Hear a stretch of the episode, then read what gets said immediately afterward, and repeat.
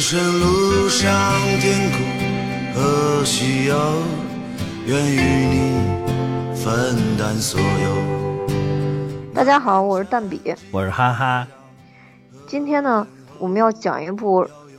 令我们两个都非常激动、流下嗯热泪的影片。对对对，虽然有些同学们可能会说：“哎，你们俩看什么都流热泪啊！”但这次的热泪是不一样的。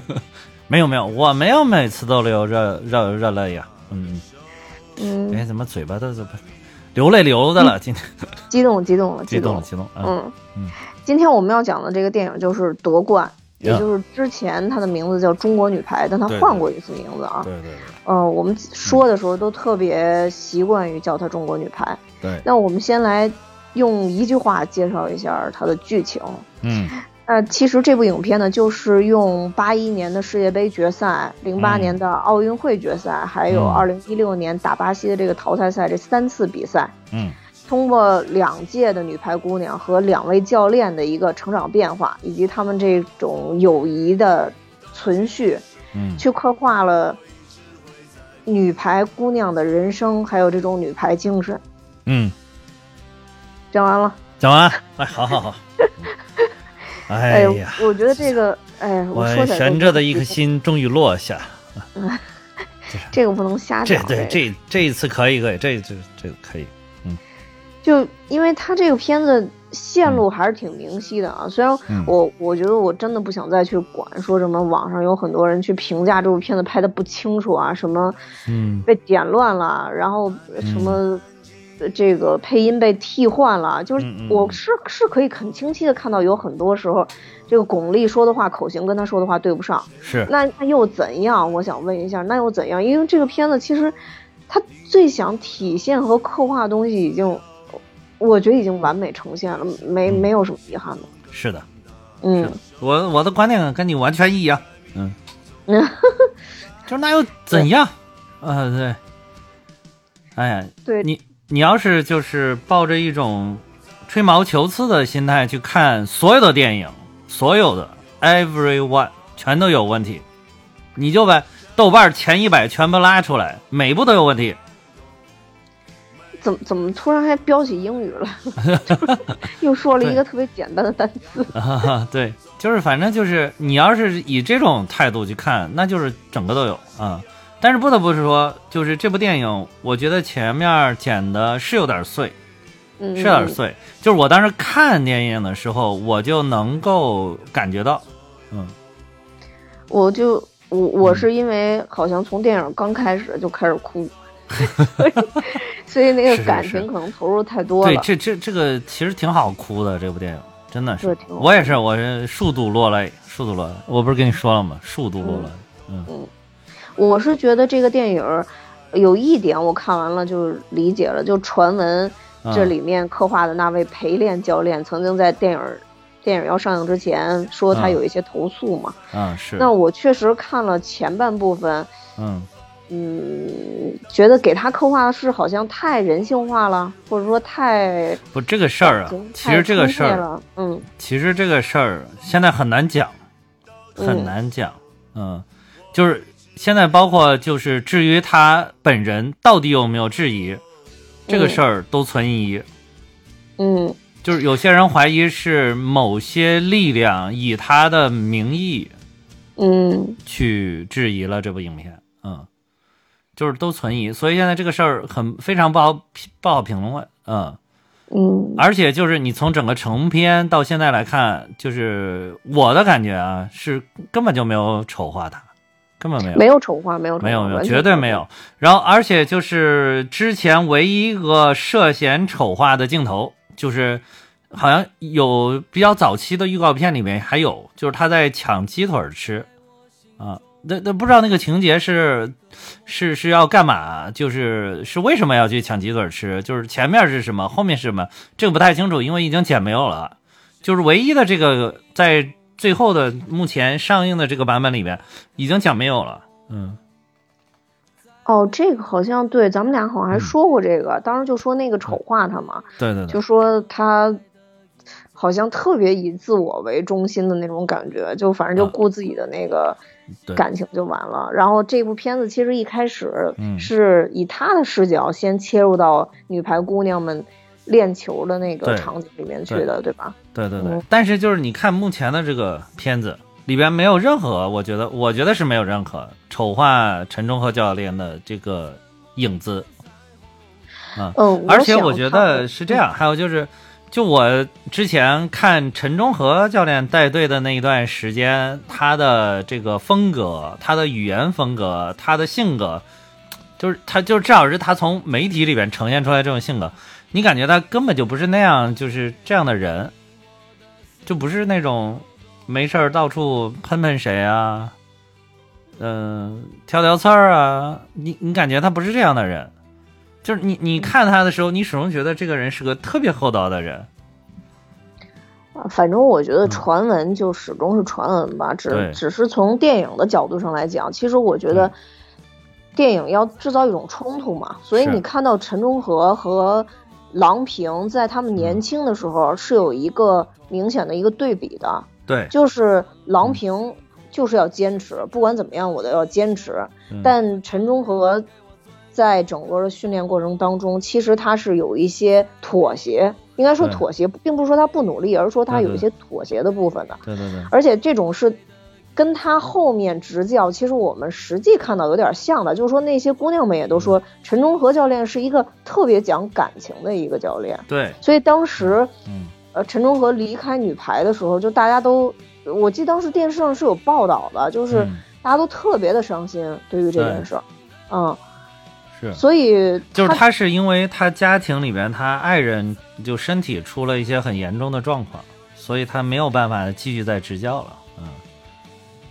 所以他也、也最后最后就是辞去了。他是零一年到零九年啊、执教的中国女排，真的是创造了这个中国女排的中兴时代。嗯，真的是中兴时代。那那一段也是非常非常好看的时代，他执执教的那一段，对那个时候，嗯其实最后大家都说是不是因为零八年的这个是奥运会，最后嗯他就背了个锅嘛，相当于那肯就定啊是嗯是，那肯定是。对嗯，这里边儿反正哎，好像也体现了一下，就是他带队的时候，你看有一点儿表达的挺有意思。他在一个办公室里边儿接电话，那明显是总局的领导嘛，对吧？呃，等于说就是总局的领导说的话，就是你们一定要啊放下包袱啊，轻装上阵呐、怎么怎么怎么着，就这些，就是在嗯对美国队的嘛，零八年对美国队之前嘛，啊、就是可能那个时候你领导越这么说，我越紧张，对吧？对他还说嗯呢，有压力才有动力，啊， 对对对对，就是不停的表态。你看他对那个领导说话那个态度，跟对球员说话那个态度完全是两码事儿。对。嗯就反正这部片子，我觉得嗯我看起来之所以特别有触动，嗯应该说是有两点吧。第一点就是对于中国女排，确实是从小到大有一定的了解，嗯因为我们都是八十年年代初那会儿出生的嘛，然后所以怎么说，对于女排的这种嗯，这种爱吧，应该是从父母那一其实辈的身对影上面能看出来的。对，你说的特别对，就是嗯我们女排的精神，就是在中国女排里边，它是传承的是女排精神，但是在我们的这个普通老百姓里边，其实它是从父母那一代传承下来的。对，对吧？他不是靠女排这个一代一代传，他是从父母这儿，就是你看我我爸妈，我估计你爸妈也是，都肯定都是特别记得记得清那个当时那个五连冠时候激情澎湃的岁月，肯定都特别有印象。对，所以那个时候就你小的时候可能也会有一种好奇，为什么嗯父母会对女排这个比赛对有那么大的热忱，对有对那么对大的热情去看？所以对，你也自己心里也会有一种感觉，就是有女排的比赛我应该看，对这就对对是对，哎，当对时对对，女排的一种心情。对对对对对，就是这嗯个感觉，就是就是觉得，甭管这一代女排行不行，但是就感觉应该看一看，说不定 有惊喜呢。对，就这种感觉，嗯对，包括嗯整个影片里边儿，其实他也用了很多我们知道的对女排的一些形容，嗯比如说这里面，那第一个导演是我们达康书记演的，啊啊，对，嗯，对吧？那我们大家达康书记都知道演的是谁嘛，嗯，这袁可伟以说，民呢，嗯，对，这可以说，呃，可以袁伟说民，嗯嗯，他就说了嘛，中国女排流血不流泪嘛，啊，这个是真的，这个是对袁伟民的原话啊，中国女排流汗流血不流泪，对，对，所以就嗯像这、这种话，其实已经印在我们脑海里了，就对这啊个话，好像也鼓舞着我们的一个成长，那是所啊以就是这种。对啊，呃，从父母身上学到的，这都算一种习惯了，去看嗯对女排的一种习惯。然后还有中国女排的一些精神跟印象，其对实，在我们这一代人里边，好像已经刻在自己的这个生活里，刻在自己的生命里了。所以，这是对我第一点，就是觉得触动特别大的一个原因。嗯，第二个原因其实是因为，呃，我就是我是从小在北京长大的嘛，嗯就它这里面有很多情节是刻画了原来北京的一些一些情景。我啊看到那个以后也觉得特别还原，嗯，哦，那可就能包你是更括更那个什么一点儿，嗯就包括他们那个显示，就是八一年对呃等于打败日本队之后，不是啊啊大家就纷纷的举着旗子走到街头，对对对然后庆祝嘛。对对对，然后后边那个情节，它就应该是在长安街附近那块儿有一个电报大楼，啊啊，应该就是那块儿的那个场景，如果哦我没记错的话，因为是但你知道我我原来住那个地方，站在我我家就直接可以看到电报大楼，啊啊是呃，对，所以我当时看到那块儿也也特别特别的，就是触是，动，就当这时里那一边次夺冠好像说是是最后走上长安街了嘛，走到天安门广场，嗯，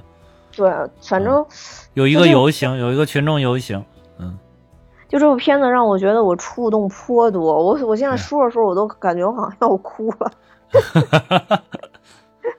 嗯对，包括他们这里边儿，其实这部影片让我特别感动的，就是不光表现了嗯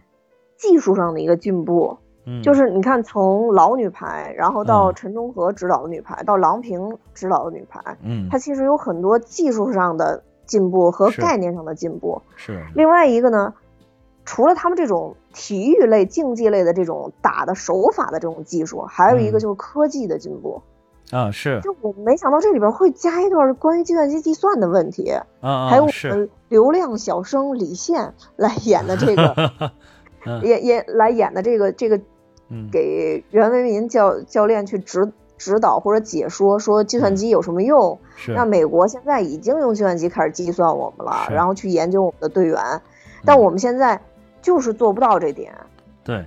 对，然后到了郎郎平去指导的时候，终于我们也有了同样的技术，甚至我们的技术可能分析更快，让我们对能了解到巴西运动员的，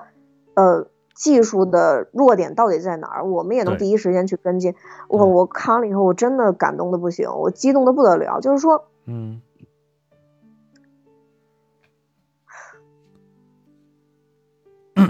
怎么了？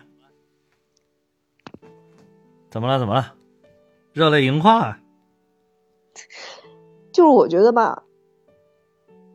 哇塞，这儿就这儿就热泪盈眶了。操，我觉得他们中国女排太不容易了。哎呀，就就就是很不容易，啊就是很不容易。啊哎呀，你你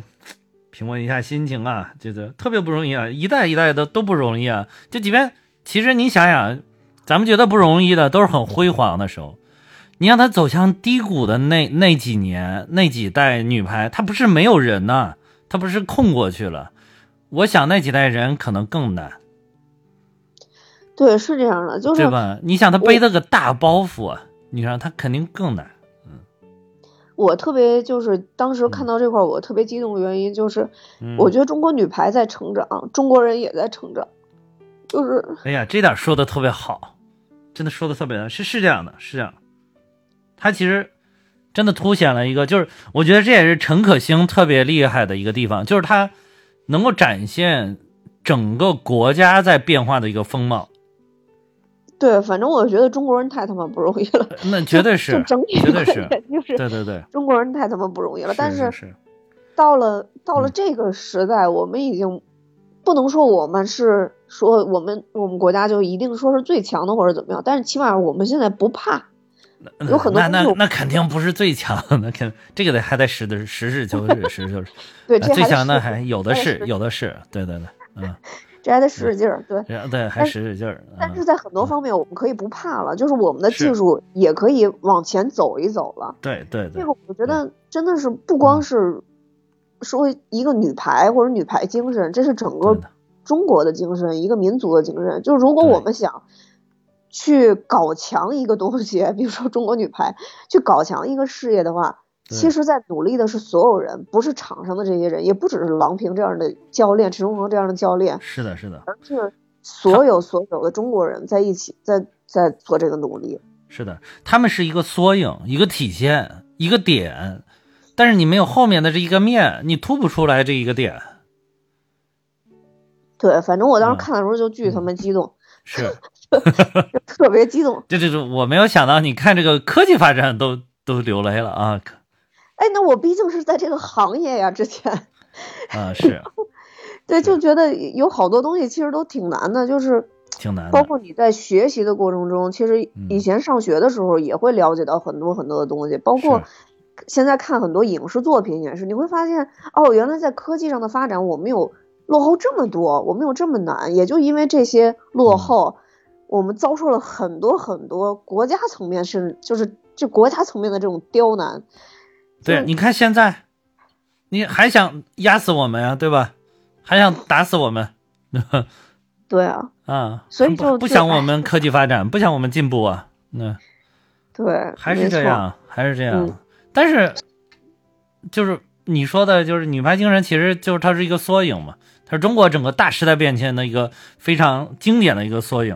就是我们国家现在也在卯足了劲儿，我你你是打压我，但是我不怕你，啊，对吧？我对啊我你这么几十年不都这么过来的吗？何止是几十年，这不是一两百年都这么过来的吗？嗯对，然后嗯我当时特别激动，还有一件事儿就是嗯前一段儿华为不是出那个芯片的事情吗？啊、对，嗯，然后嗯我周围以前很多很多用苹果的人，嗯，现在都都要换华为，然后都我哦说我长我对我对，除了你以外，除了你以外，真的我周围有很多是人嗯，然后都说就是想支持华为一把，是就是我觉得这个也特别不容易，是是，对，就反正就是从这个这个各个层面上来讲吧，嗯，我当时看到这块儿的时候，就是因为我不知道他为什么前面有计算机这一块儿，后边就我因才为这是个明白真事儿，对，就后边我才明白哦，嗯原来他这个从从始嗯到终、这两段是有呼应的，就从是嗯电影的层面来讲啊，是它是有呼应的，是的，是就的，是因为虽然它是事实，但不一定任何事实都被拍出来嘛，但是对对我对我对觉得他能把这段拍出来就特别好，特别好。对就是陈可辛就特别厉害嘛，就他能抓住这种时代变迁里边的很关键的地方。对对、嗯，就是科技是一个体现，就是那个是个为什么说那个是真事儿，就是当时我们是想去用世界最先进的技术去帮助我们的训练比赛，是愿意，但是你条件达不到，嗯嗯，，你条件达不到，你怎么办呢？那那里边袁伟袁伟民教练，你看就是，那既然这样的，那我们把球网升高升高十五厘米，对吧？就是他们毕竟分析，他都是按照这个你正常的球网高度，你怎么打球来分析的。我们升高十五厘米，我们跳的比人家至少要高十五厘米吧？嗯，对我当时看对这块儿也特别感动， 呃对啊，我就觉得。是啊，技术在技术落后的情况下，我们只能比别人努力更多。更多，对啊，对啊，就是你比如说，呃，你像你提前用了计算机的技术，比如说你技术你的个人的技术哪里不对，我给你分析出来了，我可以直观的告诉你你应该怎么改。但是我们没有这个技术，那怎么办呢？就是像这里边袁伟民教练讲的，就是那我们就要练几千万次，甚至上亿次，来把不好的这些东西动作剔除掉，然后让那个正确的动作定型，成为肌肉记忆，就别就只能这样，对，对吧？ 嗯，但然后你它你有你很计算多机细节也其都实考其虑实他的到意思就不是说你计算机的话就是分析了上亿次吧？那行，我没有计算机，我打 上亿次不行吗？对不对，嗯，然后包括他说的那个之前等于江苏男排特别强嘛，对对对，然后所以跟女排一起训练，嗯，然后让他们能感受到，就说面对强队的时候那种感觉。另外，对他模拟了很多不同的人的身体的呃情况，嗯，相当于在这场比赛里边儿，每一个对手里边儿，就是比如说日本队啊、美国队啊，相对比较嗯强的这种选手的身体状况，他都找了一个差不多的人放在队里边儿跟他们去打，啊，然后包括他们提前把灯打开，让他们去适应这种强光。对对对，就是有很多细节，这个教练都考虑到了。我觉得教嗯练真的是一个特别有脑子的人，是啊，袁伟民教练绝对牛啊，对，就是特别有脑子的人。包嗯功括勋当然教包练括这个，嗯，包括郎平也是啊，就是是他们啊，包括陈忠和，他们都是特别有脑子的人。就是他们都是能很很敏锐的捕捉到这个关键信息是什么的，对，就是这个对搞体育的，你又有脑子，那你真的是无敌了。你既有毅力，你又有智慧，就真的是就无敌了。而且其实你看这些很厉害的这个运动员，包括邓亚萍，包括姚明，都是聪明的很，就是他就有这个智商。你说你光是我就会机械的做动作、打球，我身体素质特别强，根本没用，你成不了顶级的，嗯你最多也就是个中上等，嗯，嗯，你成不了顶级的，对就是一定要脑子好使，对问题有敏锐的观察和分析能力。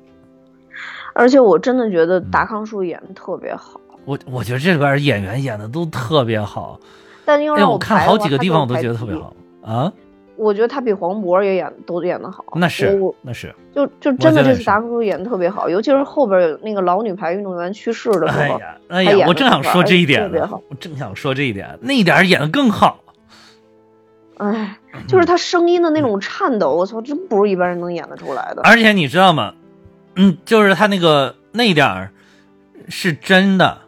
也是真事儿，就是哦袁、我知道袁这伟个民事去参加陈招娣的那个那个哦，那个那个队员是叫陈招娣嗯七号，这个七号在一开始一直有铺垫，就始终七号七号，哎，就是怎么说呢？先说说一开始吧，就是一开始所有的人都没有名字，你发现没有？就只有对一直是到的郎平才有名字。嗯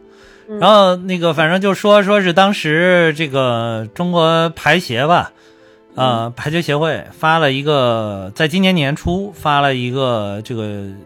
是这个叫什么一个一个声明，就是反对侵权的这么一个声明。就感觉不知道是不是针对这个电影，因为这个声明里面没有点名说是这个电影，只是说个别企业和商家以宣传中国国家女子排球队的名义，啊，未经排协的这个授权，擅自使用集体肖像权呀、还有这个个人形象啊、相关标识啊什么之类这种，所以就是这可能跟他当时那个，比如说呃，他不是一开始有一个延期，然后这个这个什么，好像是有有一些的关系，啊有一些的哦关对系是是所以说是延期了，嗯，对，所以说这个这个一开始这个都不不说名字，可能是这个原因。所以这个就是当时这个七号，你没看七号当时拍的这个戏份非常多，一直在说七号七号七号，这七号就是最后去世的这个就是陈招娣，嗯其实就是陈招娣，也是当时很厉害。而且陈招娣当时在那个当时八一年那个决赛上就是腰伤了，然后带伤上场，然后打的也是非常好。然后而且她是在一三年的时候，因为这个呃癌症啊，就是提前离开了我们，享年是五十八岁。嗯，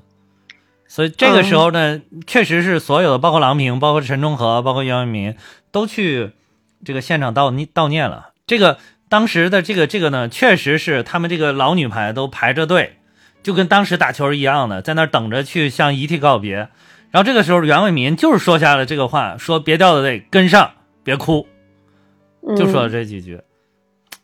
我是觉得他在我没想到演这个是绎真句话的的时候，嗯，的那个表情，包括他，对嗯我不知道你有没有注意，但是我特别注意他、他的声带的那种那种抖动感是都有。是，就他已经肯定他哭了这么，感但是动他还说别哭，对对对，就像当时就是八零年正在那儿训练的时候，给他们这些队员说的是一样的话。当时就是老女排呢，也是就是说，呃，最常说的一句话就是不要掉队，嗯，哦，就是这是他们一个一个口号式的这么一个东西。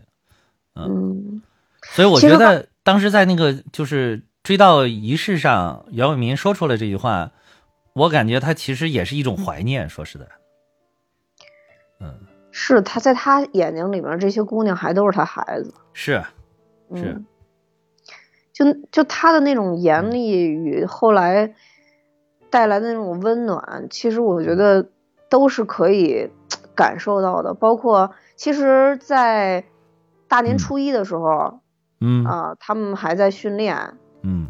就相当于快到初一了嘛，已经三十了嘛，快到初一的时候他们还在训练，但是对一训练完，立刻就让他们去了食堂，他们就发现自己的家长全都在食堂等着，对对对等着吃年夜饭。对嗯，就真的是有严厉也有深情，包括对，那其实第一段儿都主要讲的是他们训练时候的事儿，包括引入陈忠和，包括你刚才讲的那些，嗯呃，只说了队服的号码，没有说名字的这些情节，其实都在是，第一第一段儿里面。那对其实到第二段儿就已经到了，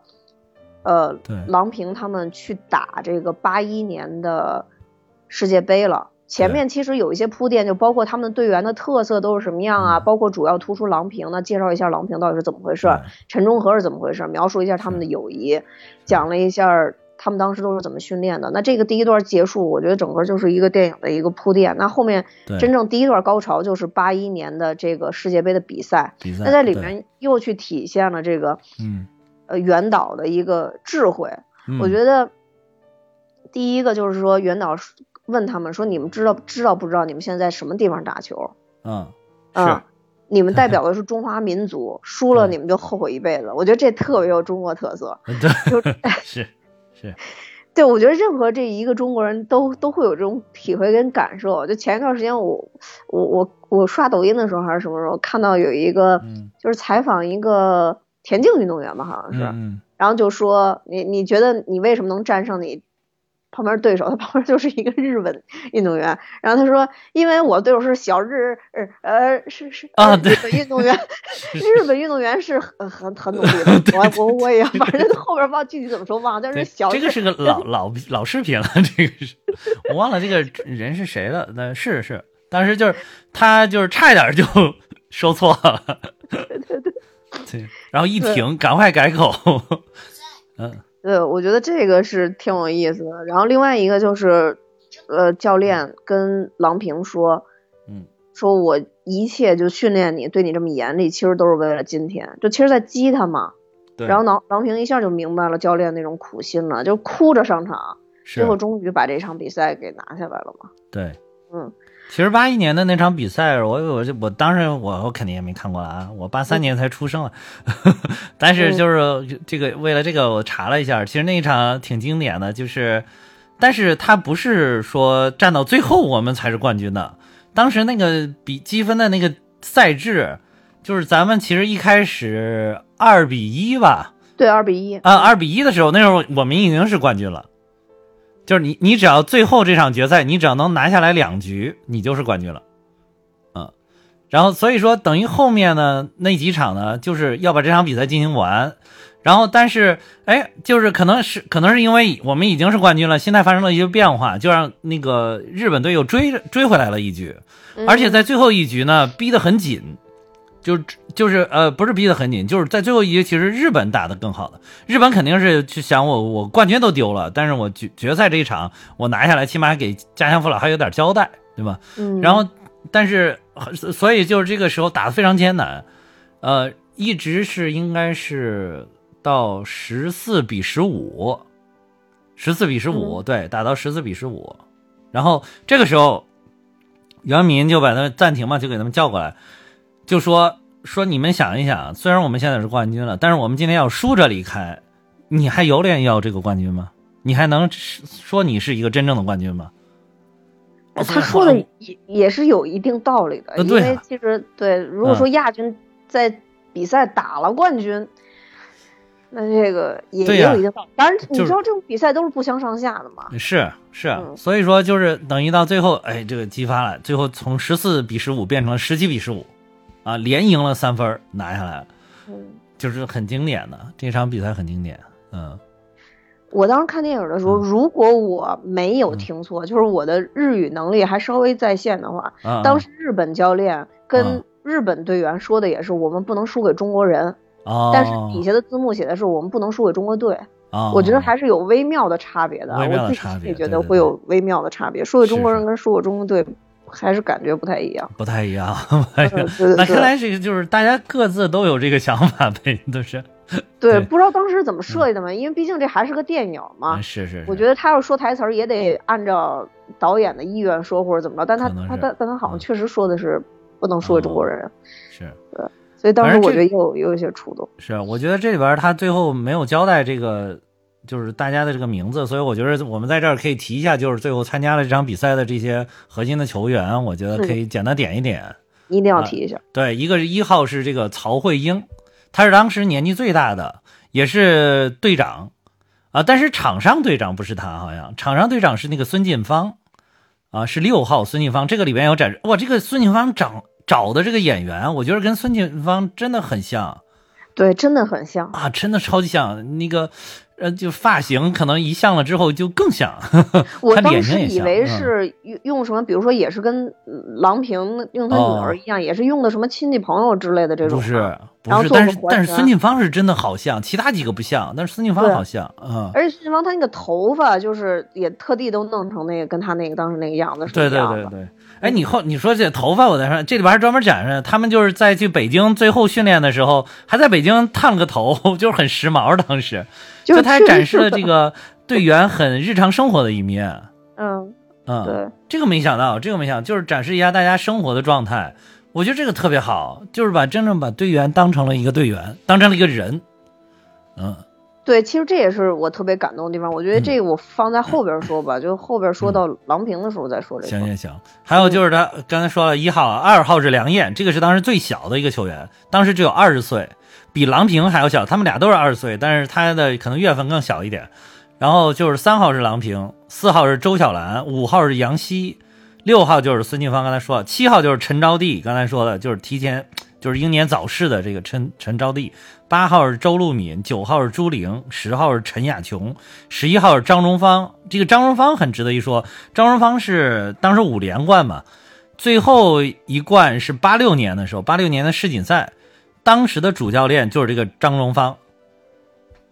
嗯，，对，就是这个八一年他还是主力队员呢。然后十二号是张杰云啊，一共就是这些队员，这边都没有点名字，很遗憾，我觉得啊，就是然后还可以再说，主教练是袁伟民啊，当时没能去现场的这个陪练呢，就是陈仲和，这个也是真事儿，确实当时不知道为什么没带陪练去，可能是不是名额有限？对，或者觉得可能如果已经到那边比赛前了，是不是觉得这种也练不习需要再陪练了意义小一点儿？对嗯，对，可能。对，可能就大概这样了吧，我对觉得。而且当而时且可能这个队内经费也不是特别啊，宽对，我裕，刚刚说这 个，可能就是经费有限吧，我觉得。啊 对对经费不对，太不像现在，现在你这个可以估计还能拖着厨师去，现在对对吧？嗯嗯对，嗯，是然后等于八一年这场比赛，哎，对，八一年这场比赛结束的时候，有一嗯段儿那个是，呃，郎平跟海曼对话这块儿是真的假的呀？哦，这个我没查到哎，这个不知道，嗯这当时我觉得是他他出现幻影了还是怎么着，而且而且我就我不知道是不是电影的拍摄手法啊，这个我我还真是我也没没有看到这块儿。嗯不知道然后是另外真的一假的个嗯郎平是真的以前就会英语吗？这个就不太清楚了，这个真真也没查到，嗯，不知道，嗯，但是据说他是挺注重学习这个的，就是为他也为他以后出国做了一些铺垫吧，嗯，但是不是是不是那会儿就 OK 就不太清楚，哦、行吧，嗯。这、哦，这对段儿我还想说一点，其实我觉得嗯彭昱畅演挺好的，这个我没想到。我觉得是比他以前演的其他片子要演的好。嗯，对我真但觉得是演得挺好的。但是他嗯吃亏就吃亏在这里边老戏骨太 多，呃，而是且是呃不也对不是说吃亏吧，就嗯是说相比较底、相比较来看啊，就老戏嗯骨太多了。是然后另外一个呢，其他的这些女排女女排队员呢，嗯，呃，郎平那一代主要就郎嗯描绘的郎平，其对实其他人确实都特别少。是然后新一代女排呢，人家又是自己演自己，对 你不可能比她演的更好了。啊，对 对，所以 所以对对对这个彭昱畅在这里边对就稍显逊色一些，对，但但是其实是我觉也得演总体得还是很不好。错的啊，还是不错的。嗯，对，老女但孩是这个郎平嘛，是她女儿演的嘛，白浪啊，白浪对，啊，对嗯，这个也是确实个跟她看长点得吧。像，嗯，确实长得跟她真像，哇，真像，那个那个表情还是真像，啊嘴巴和那个眼睛哇，超级像。对，所以后来这里边演郎平，就是演他女儿的那个人，实在跟郎平不像， 感觉是抱养。哎，对，后来又又一个女儿，我还以为就是她换了个妆又演自己了，你知道吗？嗯，但后来你知道那个谁吗？那个说是陈冲的女儿哦，啊，哎，陈冲的女儿，那这不是对之前那女儿了？陈冲女儿不就是那个嗯， 就是胸特大那女的吗？应该是那个，我应不该记是那个得名字了，我实在不记得名字，我只对对记得对胸特大了。对对对，应该就是她，就是她，嗯，就是陈冲的女儿演的郎平的女女儿，郎平的女儿演了自己，啊，就是，哦，啊，他女儿不是在片那片叫什么来？我也忘了，我就记得叫平平嘛，是叫平平吧？嗯啊我觉对得对对挺好对对色的当时我还说 来着呢，对吧？对对对拉回来拉回来，这片子不应该讲这些对东西啊对。对，哎，啊，都都怨你，对 对对，嗯嗯，然后之后这个这个完了之后，其实就是八一年比赛完了之后，其实电影用了一个快进的手法，就嗯讲了说郎平和陈忠和在结束了这个五连胜之后，开始嗯走上了不同的道路，对对对，嗯，然后就嗯没有了，再出来就已经是陈忠和当了中国队的教练，嗯，呃，郎平当了美国队的教练。嗯然后他们要进行一场零八年的奥运会决赛，嗯嗯，哎，还不是决赛，是个半决赛，呃，对，不是决赛，不是决赛，半决赛，半决赛，赛，半决赛，因为零八年最后中国女排是拿了铜是牌嘛，呃对是第三名，半决赛就是呃晋级决赛的那一场比赛啊，嗯，呃，这里边其实表达了一点，当时我看完了以后怎么说呢？嗯我我我也不能说对，也不能说错，我我现在也想不出我当时一个什么心情，就是嗯陈忠和跟郎平。嗯其实私下有一次见面嘛，郎对平还开着他的卡迪拉克，是在国贸游走，啊然后陈忠和还跟他说说你是不是怕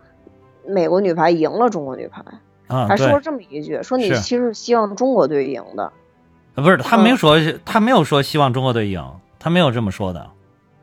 你这个理不解就不不错了，你这理没解有错了郎，郎平。说了嘛，郎平说了嘛，说我要从心里说，我当然是希望中国女排赢，但啊我现在是是专业教练，是是，但是陈忠和没有这么说的，就是。就是陈忠和陈这忠么和的意思就是是说，说你之所以把我找出来，并不是说怕，就是我不能尽全力跟他跟你打，就是会念及一些什么，你是怕咱们两个都尽全力，最后你输了我赢了，呃，不是你赢了我输了，对，就是你赢了我输了。呃，最后就是美国队取得了胜利，我他说你你是在担心这个啊，对，然后所啊以那个郎平说嘛，说那我打心里，我当然希望中国女排赢了，对对但是我是一个专业的教练，对所以我我肯定会尽全力去指导美国女排。对是是是对，是，就是他等于说是，就是消除一下大家私底下的这种一种心理上的一些障碍吧，也可能是，嗯，是，就是之后大家都知道这个意味着什么，其实是就是你你作为一个原来的中国队的功勋的成员，然后带领了美国队赢了中国队，这个确实是我觉得对于中国人的情感来讲是很难接受，确实是难接受很难的接受。说实在，当时我看的那那个时候，零八年的时候，我我也有点难接受。说实在，当时，嗯。但嗯是我当时就是不停的告诉自己，我说啊，这职职业体育、职业体育、专业体育就是这样的，就是职业的，就是这样的啊，就也只能安慰自己。嗯，嗯我好像出现这心情，当时还不是女排，嗯是之前我第一次知道哦，中国的教练可以到国外队去指导，是跳水，因为我、哦我以前特别喜欢看跳水，我我现在喜欢看啊，嗯、就是因为中中国跳水比较牛嘛，我就特对别啊喜欢看跳水。啊我是之前呃，那肯定是在郎郎平呃到美国队执教之前了，那个时候嗯应该还在上学的时候吧。哎谁呀、我知谁道记得有，我我我现在具体忘了，但是我就知道说有中国的跳水教练去国嗯外指导了，应该是哦英国，好像去英嗯国指导的，对。然后我就心里特别接受不了，啊，对，就是这个可能，我觉得可能这个人家美国人可能比较接受这个还还可以，但是就是咱们中国的这种文化里边好像更难接受一点，我觉得可能。对，但其实他已经是一个嗯个体了呀，对它并不属，它并不是一个中国的财产，但它是当然是嗯可是能是中国培养出来的，对对，但对培养出来也要靠自己的努力。对对对，所以当时我我也不知道是一什么心情，我可能一方面也觉得，就像就像我刚这刚说的，没就办法心里还是这难以接受。这很对，很另外一正常方啊，我面觉，得，嗯一方面是情感倾向，另外一嗯方面是理性的想法，啊，对，呃 就是所理以性跟情感在在打架，在内心对深在处在打打架，对，对，就是小我当李时的看小这个情零在八年在这打场比赛的时候，我就是这这种感觉，嗯。嗯，那场我但不看管了，嗯，但不管怎么着，最后美国队确实赢了，而且郎平的对指导是非常犀利的嘛，基本上对把中国队的很多呃做法都猜到了。对对，而所且以这要里边说你那个展现了，也展现了最后就是大家对于郎平的那个指责嘛，对，呃，这种是肯定会有的，就是当时确实有好多对于郎平的指责嘛，嗯，就说他卖国贼嘛，呃，对呀、对呀、那口型都很明确，都能看出来了，啊是已经是嗯是，这已个经是一虽然看做就了慢消速音到处谱理，了但你一看就知道，还拿手指他， 你就知道他在干嘛。这些人，嗯，对。是，嗯后来我觉得比较吃惊的是，他演了一段白浪给他打电话，啊，呃，然后哎白这个浪一是上真来，的，对，这个是白真浪事。这个我当时看过报道，就就恭喜他说美国队赢了嘛。对，然后他就说我不回去了，嗯嗯，哎，不是这是这儿后说来，的嗯不是这儿啊，不是这儿，后面后面有一段，后面有一段对他回来干嘛？哦，参加陈招娣的那个葬葬礼礼嗯的时候，然后那个体体育总局就把他留下了，就是说说中国篮呃排球现在特别的需要你。然后后来他就给他女儿打了电话，那后面也有打电话，就给他打了电话，就说说我我可能不回去了，嗯，嗯，我下对说，我可能下周回不去了，说啊了对这对么对一句。当时就因为咱们都知道历史嘛，所以知道是怎么回事。啊对对对那当时可能他女儿挺懵的，啊，就不不知道怎么回事，他妈突然就留这儿了。对对对，因为他就其实中间儿等于他后来就从美国女排，他也走了，他就离开了。虽然对赢了，但是他也离开了。赢了他，我我感觉肯定郎平，他毕竟是个中国人嘛，他肯定心里面也挺难受的。然后他就是等于赢完了之后，第二年就离职了，很快就提交这个辞呈，就就也不就也不执教美国队了。对，然后就走了，然后嗯相当于后面就是在美国生活了几年，然后嗯就也是亲眼目睹的中国女排在走下坡下路坡吧，路可以这么说。那那对年就是就是陈忠和当时零九年也辞任了嘛，然后嗯，中国女排应该说是走进了这个这些年最艰难的一段时间了，应该是。最低谷的一最段低谷的间时候啊，就是怎么打怎么输，就是最好的成绩能够达到就是第七、第八吧。哎，当时国际上的舆嗯论就是中国女排就是这种水平嘛，确对实对是这对样的。嗯就是第七、第八，大概就是这个水平。对，直到郎平的出现，然后相当于就是真的是寄托了全国人民的希望，我是真的觉得是寄托了全国人民的希望。对，嗯，然后我看到这次有这个他们嗯这个体体育的这个排球什么组阁的这个峰会，嗯，呃，然后峰会第一个发言，你知道是谁吗？你发现谁是谁了吗？我没发现啊。就是达康书记当时他们要抓的那个第一个贪官，我一看就是坏蛋。啊哈哈，对啊，就是当时跑到国外的时候那个那个坏蛋嘛，你看在哪儿都这么打官腔儿，哦，是 看一个吧？坏蛋。对，没错，第一个发言的就是他。哦，真没看出来。嗯然后发现，我就发现这里边真的好多都是理论派跟老顽固，但还好在这个里边表现，陈忠和也是支持他的。支持就的，支持的。这个当然，是郎平也看起来会比哎，较我顶。嗯我要没就记错的话，陈忠和在再早一届，就是他当主教练之前，嗯郎平不是也有一段当主教练吗？那会儿陈忠和给他当过助教，啊，对对对，是当过啊助教，当过一哎段他助当教过助啊教。陈忠和他们私底下关系确实是不错的，啊，嗯就是确实是还是很支持他的。嗯，但是就是有没有，就是现在网上也有一种声音，就是说他们两个的就是朋友关系有没有好到这种程度？那我觉得这个电影适当你改编艺术加工，我觉得是可以的，可能就是会强化他们两个之间的这种朋友关系，我觉得这是可以的。我对我也觉得没有什么不好，为什么对不能强化两个人的朋友关系呢？对对对啊，对，好多人就是还有一些人那个反对的，就说啊，他们两个没有这么这么好朋友啊，就是是朋友，但是没有这么好。哎呀，你这电影都是改编的嘛，何哪必个是完纠结呢全真的呢？对吧？嗯，嗯，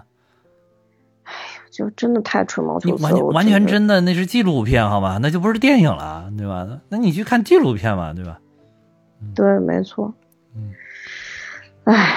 反正后来郎平等于上嗯上任了中国女排之后，进行了一系列的改革，对，这个改革是非常吃让人吃惊的，是就是包是，括它里边的怎么去去选队员，像以对前他他们的队员储备就比较少嘛，是那现在队员储备越来越多了，那我觉得可能这这一部分也表现了这个中国越来越有钱了，或者中国起码愿意在体育这这件事上愿意投入越来越多的钱了。也不是，其实是一直嗯都愿意投入很多的钱。 这个还是我觉得真正展现是，就是总觉得领导可能确实是想要改革了吧，想要就是真正的支持他了，可能。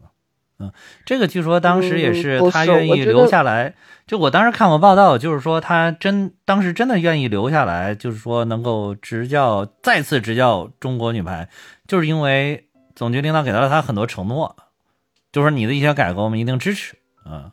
嗯，要不然他可能我就不留不留下来了。我为什么觉得不是呢？我觉得只嗯是就像你说的时候，是因为郎平，所以我们才愿意投入更多的经费，或者说我们更就嗯、是呃这可能愿是意这在部电上影面里花边钱就是处理的一个。其实咱们国家的，因为咱们是举国体制嘛，投的钱一直都不少的，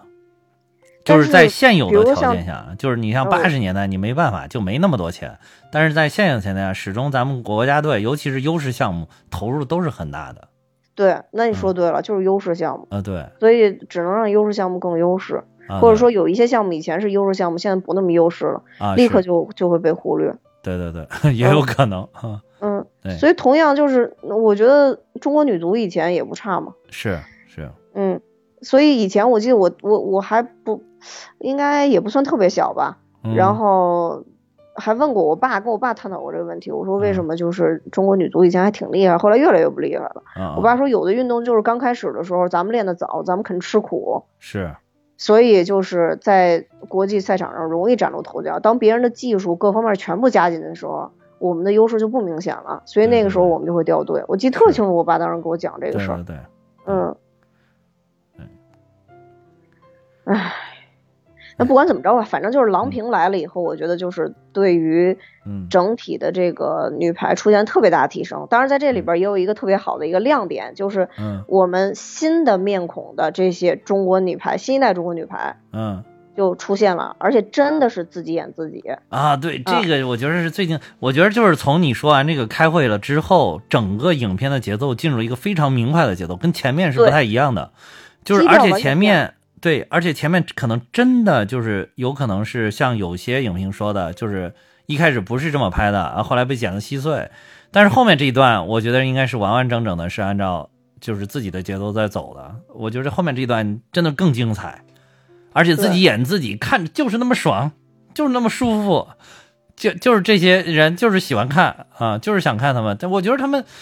且不说啊，这些演员没有我没有想到演的这么好，就是简直就是专业演员水平了，快，就是就是你他们即便演的生硬一点，我都觉得我就是喜欢看他们。 对，而且我嗯真的是，我真的觉得一个是惠若琪美，另外一个朱婷那种嗯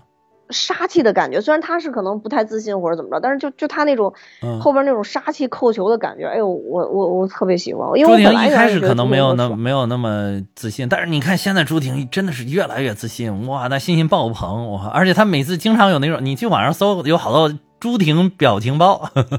嗯，啊，都特别有意思。啊，其实那个这这一代中国女排，我觉得最好的一点就是带来了这个真正的这种年轻人的一些东西进来，嗯， 就是哎，反正看起来特别好，特对，别就是有您青春看，的就跟活那力个八十年代那个苦辣仇深啊，艰苦奋斗什么那种摸在在这个那个地板上摸爬滚打什么这种呃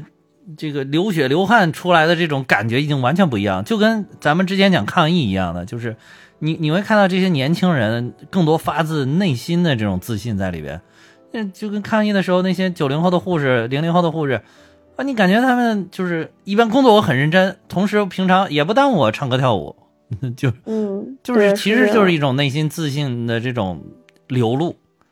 嗯，嗯，这这些也就是不一样了嘛，就不一样样了，嘛就时代都不一样，就像你刚才说的，国家都不一样了，时代都不一样了，所以整个人的那个特点也都不一样了，嗯对，所以这个后来又有我一个哭点，就是刚才你嗯之前讲那段儿，嗯就是你看以前老的女排可能。唯一一个讲到他们有生活的，就是他们去一块儿去烫头，而且那个也是因为他们要出国了，他代表嗯，我觉得啊，嗯，从一定层面上，他应该是因为代表中国国家的形象，对对对，所以我们总不能蓬头垢面的出去，对吗？是是是是，对，所以所以有这样的一个对，我觉得当时应该有这么一个想法，应该有这个想法，嗯，对，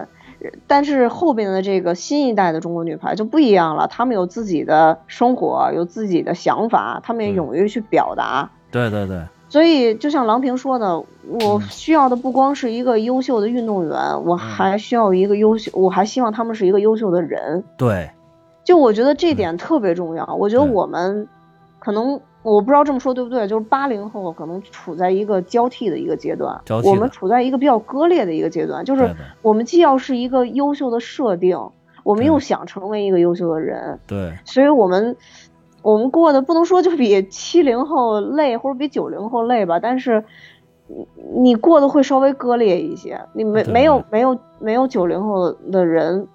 呃。更加的自我，不能说九零后人就啊说我我我就是就像片子里我觉得拍的略有偏激，就是说你就完全自我以自我为核心，其实也不是这样。啊但八零后的人特老想取一个平衡，对就我既想成为别人眼中的我，我也想成为我心中的我。我但自己对，哎，但你这这样中说间特别对，我就是常年陷入到这个里边，但这中间好割裂，好分裂。我也嗯是啊想成为一个，我我比比如说，我家里人想让我成为一个科学家，或者想以前想让我成为一个外交官，或者想让我成为一个什么，我好想满足他们，我特别想成为一个优秀的某某某。对对但我对同，样也想成成就一个优秀的我自己，但对好难。就我觉得，就郎平的这种想法，她就她对中国女排就像一个妈妈一样，是，我觉得就这一点特别让人感动。她对她自己队员的定位是很深刻的，对，因为人没有没有自我，没有精神上的自由，就很难很难。所以我，我觉得，就像，但这放在我们来讲，就是我们的家长那一代，或者说。嗯，呃，有起码是有一部分人的家长是这样的吧，就是我我们更多的会得到一种设想性的控制，对所以，所以你如果不能很自主的生活一段时间，甚至说生活很长时间，你都嗯发现不了你自己到底是谁，或者你都根本意识不到我要去想我自己是谁，因为人设已经给你设定好了，是，你就要这样去做，对，嗯所以我。我看完了以后，我就在这块儿，我觉得特别感动。我觉得郎平特别特别的深刻，所以就嗯，嗯，就所以我就觉得，嗯，一个教练就尚且如此，那我们后面起码到我们这一代做父母的时候，我们也应该是有这样一份心思的。那是嗯，对，所以就是做蛋米哈哈就是在做自己啊，多难得啊！哎呀，突然表白，好吧，而且做的也不是很坦荡， 但是很开心，就是人做自己的时候，可能真的很就是很开心的。嗯嗯，嗯，对，反正这一段当时对我触动也特别大，跟是刚才计算机那段差不多啊，是，就是但是女排精神里面绝对是有集体主义的内核在里边的，对啊，就是所你以的个体。你的个人的追求一定要融入到这个集体里边，当两者契合的时候，焕发最大的能量，就是成就女排的一次一次的冠军。对，所以郎平的原话就是不光是还是，就他他嗯对他要同时是，是，嗯，是，所以这块儿我觉得拍的特别好，特别深刻。对对对，唉，对，中间其实还有一个问题啊，就是嗯这里边讨论到了，就说现在时代变了，我们到底还需不需要女排精神？对对对，其实我觉得这个也确实是一个很大的一个一个一个很问大题，一个命题，其实是很大的一个、个命题。对对，当年我们需要女排精神，到底是因为什么？嗯呃，我觉得这个也是一个很大的对，命题。呃毋但毋我庸置疑，其实就是当时就是因为国家太落后了，然后刚刚开放走向世界，其实是需要别人对自己的肯定了。对我我们急于让别人认可我们，嗯对起码在对对某一个小的方向上也能对认可。其他的你你的东西，你很难就是让你立马就认可你。你像比如说你你说我科技要发展，哇，那你没有个几十年的积累肯定不行啊，对吧？那你嗯现在我们的科技好多就认可 我们了，那为什么呢？因为我们已经改革开放都已经四十多年了，嗯，嗯，你但但是当时那个没有啊，对吧？你说我们要成为经济体，当当时刚改革开放哪有钱？嗯，就是过得都很艰苦。然后所以说什么能最快？国际赛场上展现我们的风采最快，嗯，最直接，最直击心灵。所以就是他真的是就特别的需要，特别的需要。就跟当时你看我们那个，嗯，你你可以举例漫威嘛，嗯美国队长应运而生什么时候？二战的时候啊，最火的时候那个年代就是二战的期间，美美美国队长就是当时啊，啊，虽然现在就是有电影了，可能又重新又炒活了这个角色，但是当时最最最这个美国队长，你看美国队长一个高大全的形象，其实很不符合现在的这个设定的，但是当时的时候打希特勒、打德国、打纳粹。就需要这么一个东西，我就是牛逼，谁都打不死我，但是我还能一拳拳锤那个什么希特勒是吧？ 嗯嗯，就就需要这个，就是一样的，其实是一样的，嗯。嗯，但是确实就在这是个历史的阶段，中国女排应运而生，而且给你打的不止一针强心剂，夸夸夸给你连连打五针，哇塞，那你这简直的上头啊，这多上头，对吧？哎呦，太逗了，对。但你不觉得中国女排以前的中国女排就有点像，嗯嗯，后来演的朱婷嘛，啊，就是朱婷父母跟她说，之所以让你就是你要坚持搞体育，因为这嗯是一条最快的出路，对，而最有可能的出路。这就像当时中国急于想拿这件事儿证明自己，其实是一样的。是嗯，是，哎，不管怎么着，这是个大话题了。但我我嗯我我始终觉得，一个民族总要有一点不变的精神。对。嗯你，这不点管说到的什么不时对候，，嗯，我觉得什么，他这里边探讨，其实我就根本就不用探讨，就是什么时候都需要女排精神，因为女排精神就是像咱们说的，它是我们这个大时代里边一个小缩影而已。就是嗯就像你刚才说的，我们那女排精神，其实我觉得应该是中国精神里边的一支，对吧？比如我们中国精神有很多支柱，很多很多的精神组成的，嗯女排精神是其中比较耀眼的一个支柱。嗯对吧？对但是但是这个这个支柱就跟其他的中国精神一样，你始终就是我们中华民族，就是我们中国人的内核，你不管什么时候都是需要的。嗯，嗯我觉得就是嗯在以前，就像他第一场比赛的时候嗯，八一年的时候，女排精神可能就是意味着希望。对，对于像零八年那个那个时候，嗯那女排精神可能就意味着坚持，因为如嗯果虽然我们有低谷，但我们坚持能坚持下来。但是到现在，女排可我不是就是怎么不是嗯十连冠啊，就是十冠王嘛。对对对，嗯，那我觉得可能对现在来讲的话，女排的精神就是不忘初心，就是她女排精神是不变的，但它赋予中国人的意义是在不断叠进的，它在每个阶段给我们带来的鼓励是不一样的，是，所以我觉得还是需要这种精神的。嗯，嗯，就是在我然后嗯，那啊你说你说，就是在我的心中，我觉得女排精神，你要让我看，我就觉得一个是有爱国主义的内核，这个是底色，我觉得是，然后有集体主义的精神在里边，然后是中华民族最传统的勤劳、勇敢、智慧，就是这些东西，就是特别的勤劳。那那一代一代的女排训练特别的刻苦，都是远超常人的。我之前看那个，就为准准备节目，还找了一个，就是当时他们悼念那个陈招娣的时候，央视做了一档节目，把当时老女孩的球员全都请过去了。然后那个央视主持人张斌嘛，就是问问了一个就是问题，就是说说你们这个里边儿好像就是说你们这个训练啊什么什么的艰苦，是不是都是都是谁最艰苦，谁更那个要艰苦一点儿？然后那个老女孩的队长就看了看，左看看右看，说说那我们这个就是都很艰苦，我们都不是一般人，一般人都坚持不下来。这个是就是哦太苦了，就是我们每个人都不是一般人，嗯就是你如果只达到一般的水平，根本进入不了这个集体。嗯，所以我觉得这个就是你这种对于事业吧，对于你你去做的这件事情的一个，就是全身心的把自己百分百的投入，我觉得这也是女排精神的一部分。就是我嗯觉得它是里边融汇了很多，还有一个我觉得女排精神很重要的就是不怕输，就是对就是不不怕有低谷，就是女排女排为什么令我们这么感动，就是因为它中间有低谷，但是它每次都能走出低谷，每次走出低谷的时候，就像是凤凰涅槃一样，重新闪亮。重新又是更加光芒四射的，重新又出现，重新又带给整个中国人更多的希望。我觉得这个也是中国女排里边特别重要的一个。就是如果就是你说我一闪现，就是短暂又辉煌，那你就你不能撑起为精神，对，你根本撑起不了精神。这是这个精神绝对是几十年、几代女排人反反复复铸就的，包括那些走在低谷的时候苦苦坚持的女排队员们。嗯，嗯，对，是这样的。嗯，对。然后之后，我觉得这里边儿其实有一个心机特写，嗯就是郎平跟陈忠和又一次在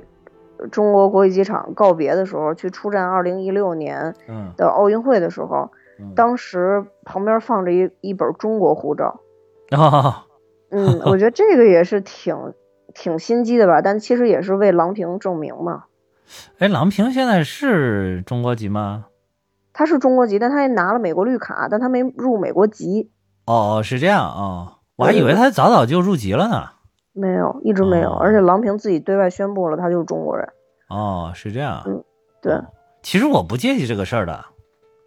我对觉得他我即知便道是美美国籍也无所谓的，我真的不介意这个事儿。嗯，对这个东西其实确实是都无所谓但的。是就是有很多人会去计较这个东西。嗯，所以我就说这个电影很巧妙，就在这里边对，为这些人去去去刷新一下认知，就对是去证明这件事儿嘛。是。嗯，所以我觉得而刻意且还有一点，其实你仔细想想，我们中华民族历史上最辉煌的时候，从来不计较你是哪儿的人。嗯，对，我们是最啊辉这样煌就开放无所谓啊，对吧？你 爱是哪儿的人哪儿的对人。 哪儿哪儿都来。你你你来就行了，我们这儿最牛逼，你愿意来可以啊，对吧？嗯，你唐朝的时候、汉朝的时候、唐朝的时候，带点少数东民族的官员多了去了。那唐朝的交时候换，交换，对啊对，那个外国人多了去了，包括就包括清朝那么保守，但是你看康乾盛世里边都有外国官员，对外国官员。对啊，都有当了很大的官儿，就是最厉害的时候，这个我觉得咱们根本不计较这个东西。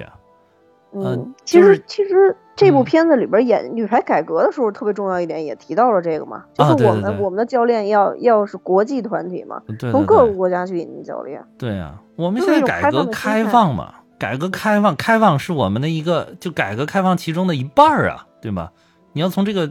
名字来就，就我们一半儿是开放，一半儿是改革，一半儿是开放啊，对吧？对，没错。嗯，这大胸怀，你对吧？我觉得其实美国原来它之所以能特别的厉害，跟它这个开放也很有关系。全世界的人才都愿意去它那里对啊，啊，就跟确实就跟是这样唐朝的时候一样，然后就全世界的人都都喜欢来唐朝，都想来这儿做贡献。我给嗯你一个大的展示平台，你包括当时安史之乱的时候，这个安史之乱你们是少数民族作乱，对吧？要要搁着现在就说你是可能外国人作乱，对吧？嗯，但是是其实抗击他的好多将领也是胡人，嗯，就打的也非常精彩。就是你是去的看了一段历史，就是所以他这个东西就，我觉得大家不要纠结这个东西，嗯，至少我是真的一点都不在乎。即便是郎平就入籍了，他就是个美国人，他又他又怀着中华民族这个血统，怀着中华民族的情怀，又回来为我们这个中国中国队哎做贡献，又带我们重拾了女排精神。那我觉得太好了，这个也是个非常好的事儿。对，所以就是我们嗯之前说的那个，就即使说实话，他就在美国不回来，但对作为一个自由人、一个个体人，他就在那边执教，也是也是合理的呀。也是合理的，完全 OK 对的也。是人之常情啊。对，即便他是中国籍，他说我就想去执教美国队，美国队给我待遇不错，那我觉得这个无可厚非，真的无可厚非。对，嗯然后这一块儿之后的话，其实就是他们到了嗯，呃打奥运会，但其实这里边也描述，因为郎平一直在测试自己的女排团队嘛，嗯，所以在打奥运会的时候，其实也不是很顺利。虽然不说不顺利进了奥运会嗯，他没有说再继续说以测试啊什么的，他没在这里边没有表，但对其实也不太顺利。对，所以在这中间有很多女排的姑娘吧，就都挺受挫的。这里边重点描绘的就是朱婷在嗯出战，不管在出战前还是在出战后，嗯都描绘了郎平说，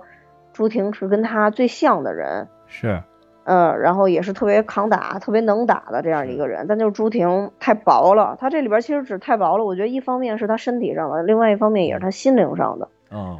对嗯，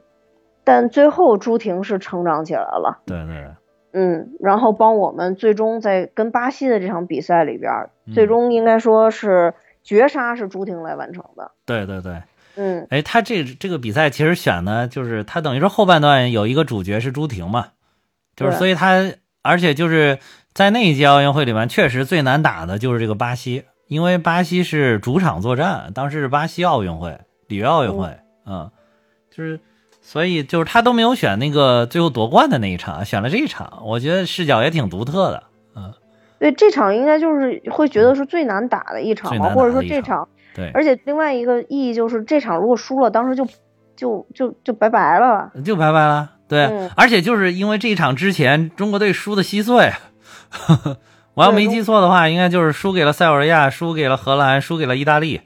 就是几连输嘛，啊，几连输，三连输，就是对就赢了一场，不是两场，然后就勉强就是以最后一名挤进了这个淘汰赛。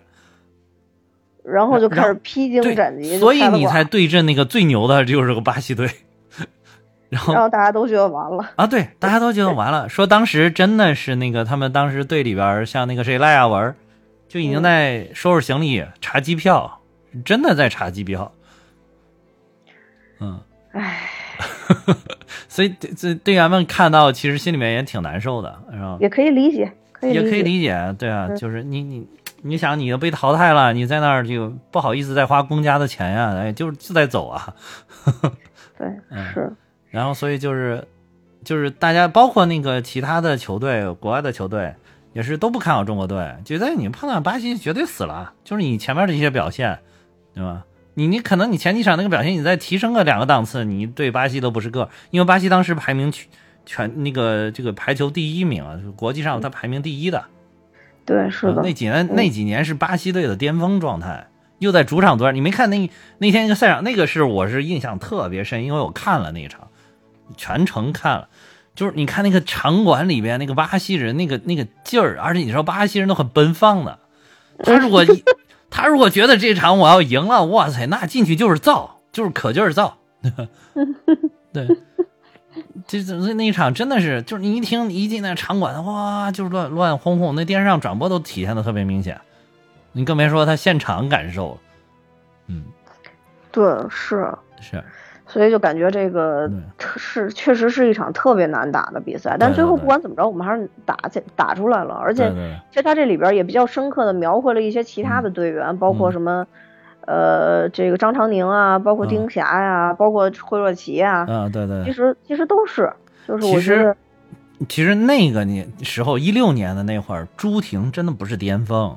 那会嗯儿最有名的是惠若琪，或者急，对，因对嗯为美嘛，当时其实好好好大原因是因为他们长得美嘛，当时说，呃 是一个最大的原因是。哎、你有没有发现这个？就是他们自己演自己的时候，你一看这个颜值，你发现惠若琪那个颜值真的可以直接演电影，没有问题，嗯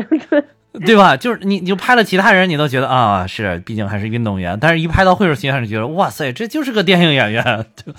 就是没有问题，上上妆一化，然后看捯饬捯饬，就这个演电影的，这个没问题，这个颜值。对，是啊，是颜值这特别样抗打。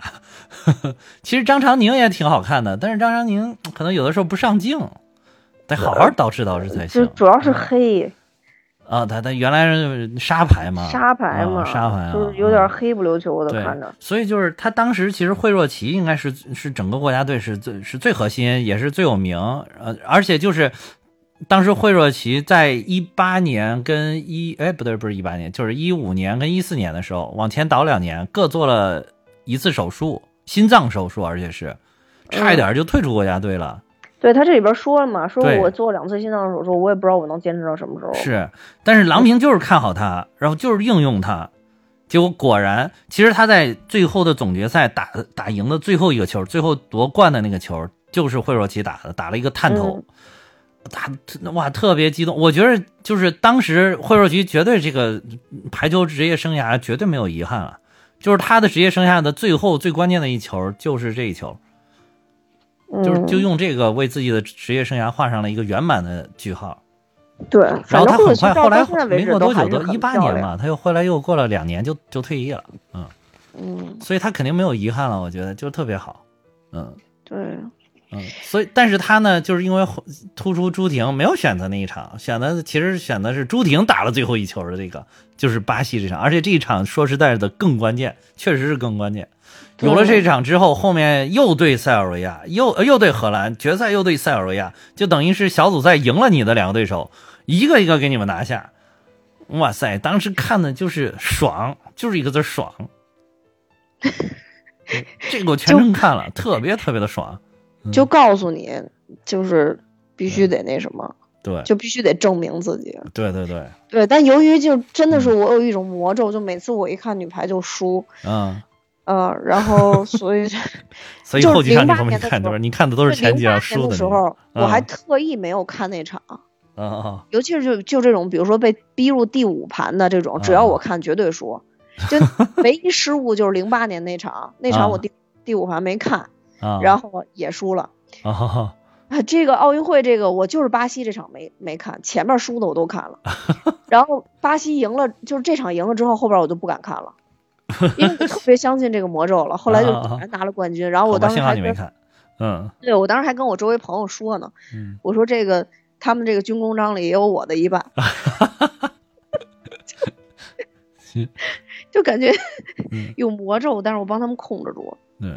当时嗯我觉得那那这个一六年其实最最好的一些是留下了一批特别牛逼的队员，就是真的是现在就是可以说是超白金一代，就像朱婷啊、张常宁啊、丁霞呀、这个包括徐云丽啊、什么闫这闫妮啊、刘晓彤啊这一批，袁心玥、龚翔宇，尤其是有几个特别闪耀的，比如像朱婷啊、张常宁啊、丁霞呀、呃袁心玥啊、龚翔宇啊，这个就是特别有意思。你会觉感觉这个人性格也特别有意思。这里边不是还演了那个袁心玥拍那个谁徐云丽的屁股， 还被投诉了。 说你看你们这些年轻队员都不尊重我们老队员，说没大没小的，啊说对我们对以对前可不这样。对对对对，其实他就是不行了，听没你看那个视频里面还有一个，有一次袁心玥特别逗，有一回是在那个比赛场上一直在那儿喊丁霞，说你呀你呀你呀，他好像有什么有什么战术什么的，或者有什么就是感觉丁霞哪一点做的不太好，就是要喊他要给他说两句，就丁霞那会儿走神儿了。嗯，跑神儿了，跑就跟我有的时候录节目一样，跑神儿跑的特别跑，然后就就半天没听到他叫他，结果那个球还打赢了，打赢了完之后大家一庆祝嘛，就是那种大家都聚到一起庆祝，这个时候袁岳就终于逮住他了。然后就还冲他横了一下， 特别逗。你到那个好多 B 站什么都能找到这个视频，特别逗。我是我当时我怂啊，了。对对，还哼了他一下，还指指他嗯说：“嗯，你怎么不听？就是你以后可得听我叫你， 就这个意思，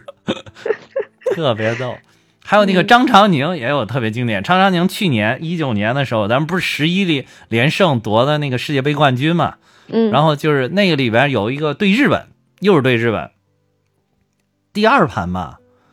然后张常宁有一个七连发，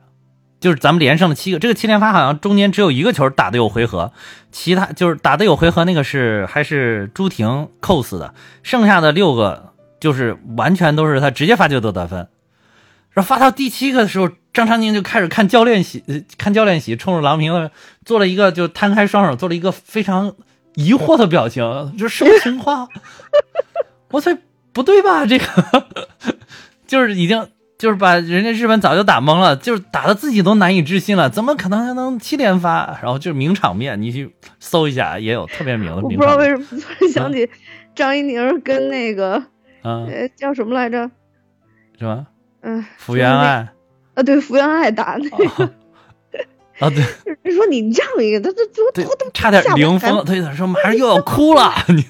结果张那个谁张艺宁让了一个特别蹩脚的，说你演技太差， 你这演技太差。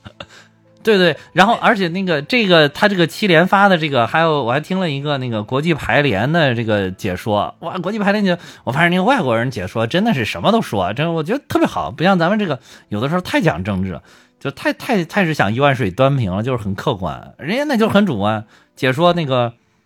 就是有一个哦对，呃，张常宁其中有一个球发球直接得分，那个那个日本队主教练觉得这个球是出界了，然后就挑战人鹰眼。然后结果那鹰眼下来一看，发现哇，那个球你知道就差了，我觉得大概也就差了五毫米，嗯那个边儿就算进，因为你只要擦到边儿上就算进。嗯，结果挑战完了之后，日本队更崩溃，然后那个解说就开始说说哇，说什么 Oh my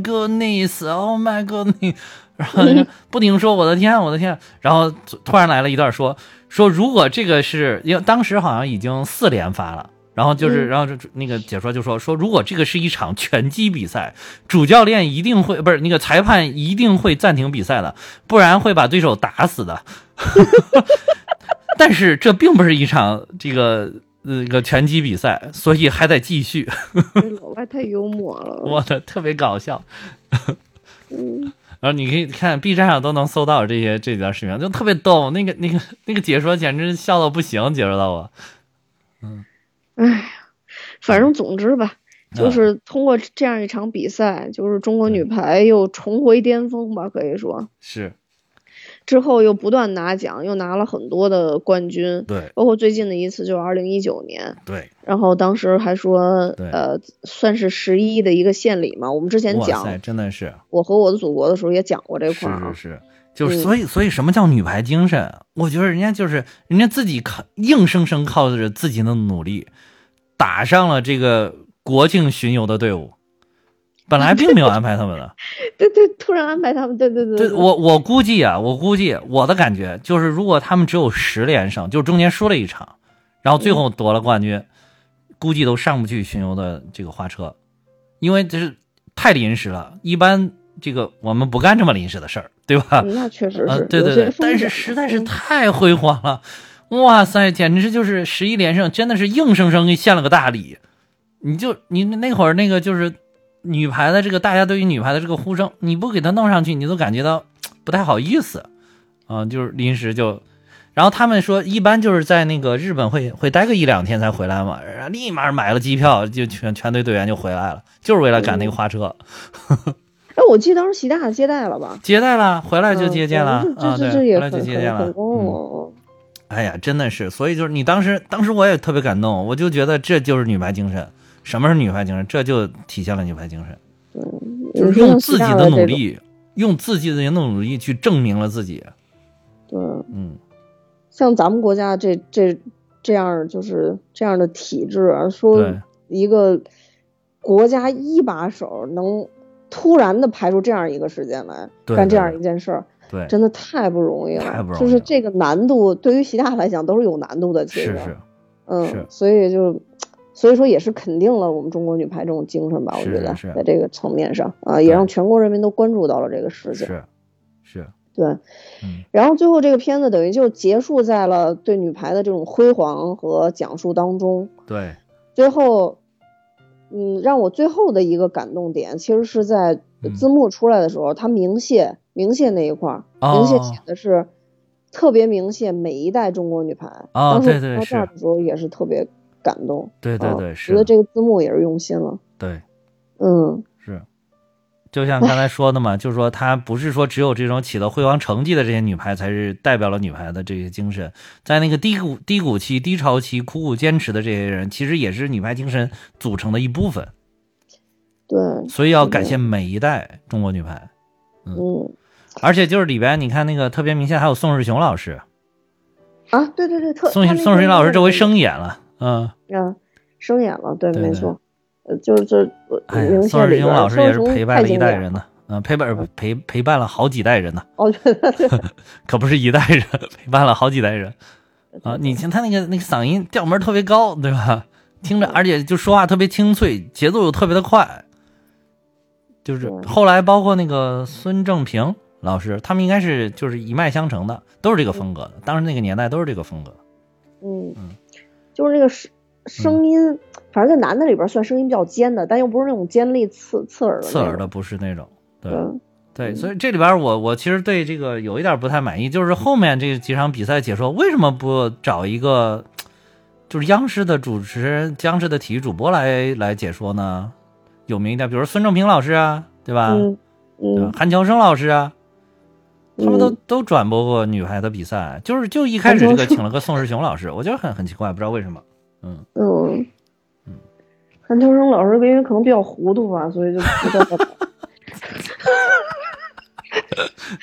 不要这么哎咱就说，不讨论 韩你还。赛不如说韩强生老师因为综艺节目太多了，所以抽不出来档期。对我当时嗯，嗯，就反正整个电影结束之后吧，我觉得到嗯到时候如果大家看这个电影的时候，也不要离开，因为后面有很多关于老女排跟新一代女排，不管他们生活啊还是比赛啊，一些场景对也对都给我对们还原出来了。对，嗯，一些激动人心的时刻。是，但嗯，我觉得比较遗憾就是，其实我去看的时候，嗯因为时间的原因吧，就是人比较少，啊，然后其实那一场只有加上我只有六个人，哦，嗯，只有只有六个人。但呃当影院的灯一亮起来，所有人立刻就全走了，除了我以外，剩五个人立刻就走了。就明明在他们出去之前，其实已已经有一些镜头就重新闪现在电影电影电影屏幕啊上，就是他那些老的镜头，但没有人去看，就唉所以我哎可我能当时就是心里觉得很奇怪，包括嗯我刚才跟你说为什么我唉声叹气， 说我怎么了怎么了，就是我看到一些影评也是，就是说我有时候在琢磨，嗯好多人把电影当做什么，就当做呃生，确实只是当做一个很平常的一个消遣，还是把电影当做一个自己生活情感的一个补充，还是就电影存在的意义到底是什么？我突然有了，突然有了这种想法，是，嗯，就是唉，我觉得有结尤其是结合着这个上一次那个花木兰，嗯。对，我觉我得我到这回底这回就是你，我跟你一样，我也不知道，怎么不约而同的，我也开始反思这个事儿，为什么就是好多就是别人说的不行的电影，到我们这儿我们都觉得还不错。嗯，嗯，就是，那你你喜欢什么样的电影吗？是创造一个故事或者技术都有无可挑剔的这种完美，还是要创造一个就是有瑕疵，但是可以去引起我们共鸣的这种残缺？就是我就我我我一直在考虑这个问题，嗯就到底什么是更好的？后来我觉得。像陈可辛，为什么他拍拍《中国合伙人》，大家也说不好，当时风评价也很差，你知道吗？对，这个中国女排呢，好像没有我想象中的有那么多人在夸奖这部影片。没有就是没有，就是而且为什我么还就真的是看了几个，就是包括视频的影评，其实都说的还挺不好的，有的，对，就它嗯残缺、嗯也有说很。好的，但是也有说很不好的。我我我我觉得残缺是正常的呀，残缺就是我们大多数人的生活呀。是，为什么不能允许电影电影残缺呢？我就对我想不明白，就是对而且。女排精神跟我们离得很近啊，就是对你我们不要光看到女排这些人，其实我觉得我们每一个人都是在自己生活中都具有女排精神，我们每一个人在生活中都是斗士，对，就是可能除了顶端的那百分之一的人，那我相信嗯他们也有、也有苦恼，或者说苦恼比我们更多。对，那在我们其他人都是都是一样的，都是一样的，我们对都是生活中都是，可能有的人更苦一些，有的是啊人会稍微好一些，所以我不知道我看完这个以后，而且看完大家的这个这个表现，嗯、看完呃就是快速离场的这些观众，我自己坐在那儿我还坐了很久，我就嗯一直在在想这些东西，就是说我觉得在这个女排精神面前。一切都好像其实没那么重要，就是填补和温暖我们内心的一种热流的那种感觉。嗯对，不不光是说大家赋予它意义，好像只是提升民族士气的一把利剑，但是其实更对于我们个人来讲，更应该是一一股热流吧，我觉得。是，所以，哎，反正我就就就突然想了很多啊，也可能是是作为一名电影的小主播，这我嗯有意义去更多的思考我们与电影之间的关系。 是就是三嗯年多了，终于思考点正事儿，是吧？嗯，对，哎呀，我也是思考这个。你比如说，就像你刚才说的，我就我都非常认同。另外一个就是，我觉得，你看这个电影吧，确实这个电影你能看到前面的节奏可能拍的有一些乱了，就是嗯剧情剪的特别的碎，嗯就是好像是一个一个那种剪剪影一样的那种感觉，它并不是一个很流畅、很连贯的东西。但是我觉得整整部电影，我觉得它最重要的是带我就是整个回顾了女排精神。这个这个可能也就是我想从这部电影里边获得的东西，我完全获得到了，或者说我都没想从这部电影里面获得，但是你实现了你这个目的了，就是你真的通过你的这个电影的演这个整个整个一个呈现，然后把我带出来了，带到这个女排精神的里边了，我就觉得特别好。就是你别拿你，我知道你那是碎，我知道你那里边有瑕疵，但是这不重要了。但是我已经被女排精神的这个东西感动了，被你呈现出来这个，你把这个东西很好的呈现出来了，我觉得就很好了。你还要什么呢？对吧？一个电影还要什么呢？就是哎呀，你真是咱俩想的太一样。对啊，你还你你你你拍部电影，你你让他怎么实现世界和平吗？嗯 你要让他给你变成首富吗？对吧？嗯你还有就是那个，我觉得还有一点就是，你看什么电影，我就是不应该用同样的心态去看吧？为什么我我那天就当时想，为什么我们觉得花木兰还可以？就是即便大家没一个说花，好像圈上没有一个说花花木兰可以的哈，然后还 就是只有咱们， 但是只有我们在说还可以，就是，嗯，为什么呢？就是我觉得可能因为我们在用一个很儿童的心态在看它。嗯，我觉得如果这些做视频的不是我们这把年纪的人，如果真的就是十岁以下的，甚至七七岁以下的小朋友就看花木兰，我觉得他可能也不会觉得他有那么好，但绝对不会说让大家说的有那么差，对吧？嗯，而且花木兰，我真的听到了，就是那个 Reflection 的音乐主题曲响起来之后，伴着花木兰从山上纵横驰骋下来的时候，就是热泪盈眶了。那我觉得，就既然这样的话，即便确实里边有很尬的地方，但是我就觉得它还行，还可以啊、还能看，就是没有觉得这部影片哇，只想就是像一只小强一样，然后就在地上一脚给它踩死，还有鞭尸，然后再把尸体用卫生纸给它包起来，一使劲揉一揉，然后再丢到马下水马桶里边，然后把它抽抽掉，就把它冲掉。我觉得到不了这种程度，嗯，嗯确实是。嗯，所以就是我就觉得到底在，我就是在反思反思，哎，难道是我们的节目有问题吗？我觉得不，嗯，不， 我觉这得不要就是这么想其你实思就想是很危险了啊。我觉得可能其他我节目也没有问题，就是是一个角度问题，这是我们节目选择的角度，这是我们这是我们两个人就是去看电影选择的角度，就是这样，嗯嗯，而且我们一直都说，我们这根本不是个影评节目，我就是陪着你看电影，聊一聊，就是比如说你来我们的节目，你坐这儿，咱们仨人坐这儿还是这么聊，就是而不是说你要有影评，我根本听不懂，对吧？你你说嗯的太专业了，我你我感觉你这是专业人士在搞的，我们不是这样的节目，嗯，对，这个大家应该早就意识到了，对。这还在澄清什么呢？一听你就不是专业。是是，还有就是女排精神，这个我真的觉得是，不管未来过去多少年，还会支撑着我们中国人继续发展。就是我觉得不，你像就像我刚才说的，有很多精神，那我们还有抗洪精神呢，对不对？嗯那那还有什么？那那个再往前倒，还有什么抗战精神啊，对吧？嗯对吧？就是有各种精神在支撑着中国人在前进，尤其是这苦难的一百多年，反倒是激发了我们很多新的精神出来，我觉得挺好的。我也觉得是。嗯，嗯，就看完了之后，真的就是觉得哇，你除了好好好工作，你你还能干嘛呢？ 就这种感觉。嗯，嗯，总之吧，这嗯部影片真的非常的鼓舞人心。对对对，我觉得大家还是走进电影院去奉献一张电影票吧，我都嗯想去奉献第二张电影票了。我真的是，我今天也差点就又去了，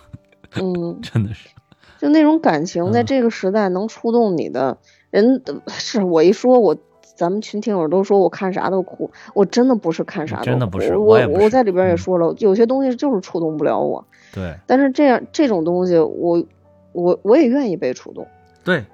嗯对对，你你被触动，其实你说的很对，就是有我也愿意被触动。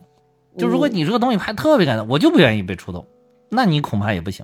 嗯，对，就是一种拒绝，情感上对一的旦拒绝，就是你一就种什拒么都绝进不去了，对对对嗯，对，反正我杯子里为么？什么可以倒进 水？因为它是空的。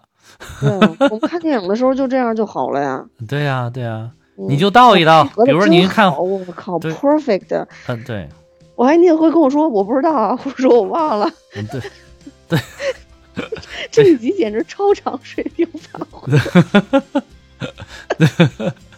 那就是触动了吧？触动了，触动。这个就是，比如说，你看你你去看花木兰的时候，你就把那个信条先倒一倒，对吧？嗯，对吧？你你你，我跟你说，你看花木兰，你别说看完信条了，你随便再去看个什么，你你只要把你装满，你都觉得这片儿不行。 对对嗯就是， 是，就是你先倒一倒，倒一倒之后，完了里边儿啊，你发现花木兰这个这个这个海绵挤一挤，居然还能出来点水啊！哎，咱不管怎么着，每个人都是个体吧，我们只是发表发表这个意见，仅哎你代表这我仅们代两表个我人。们我们两个人，也仅代表最多代表我们节目，对啊，嗯， 对，嗯，也连连我们听友都代表不了。哎就那就但如果嗯如果大家有跟我们志同道合的人，请看我们节目的说明，加我的联系方式，跟我们一起进来，一起感动，一起探讨电影。嗯，唉，今天这期节目我觉得录完我很 开心，然后嗯 也谢谢大家的收听。那我们今天节目就到这儿，拜拜。再见。阳光总在风雨后，请相信有彩虹。风风雨雨都接受，我一直会在你的左右。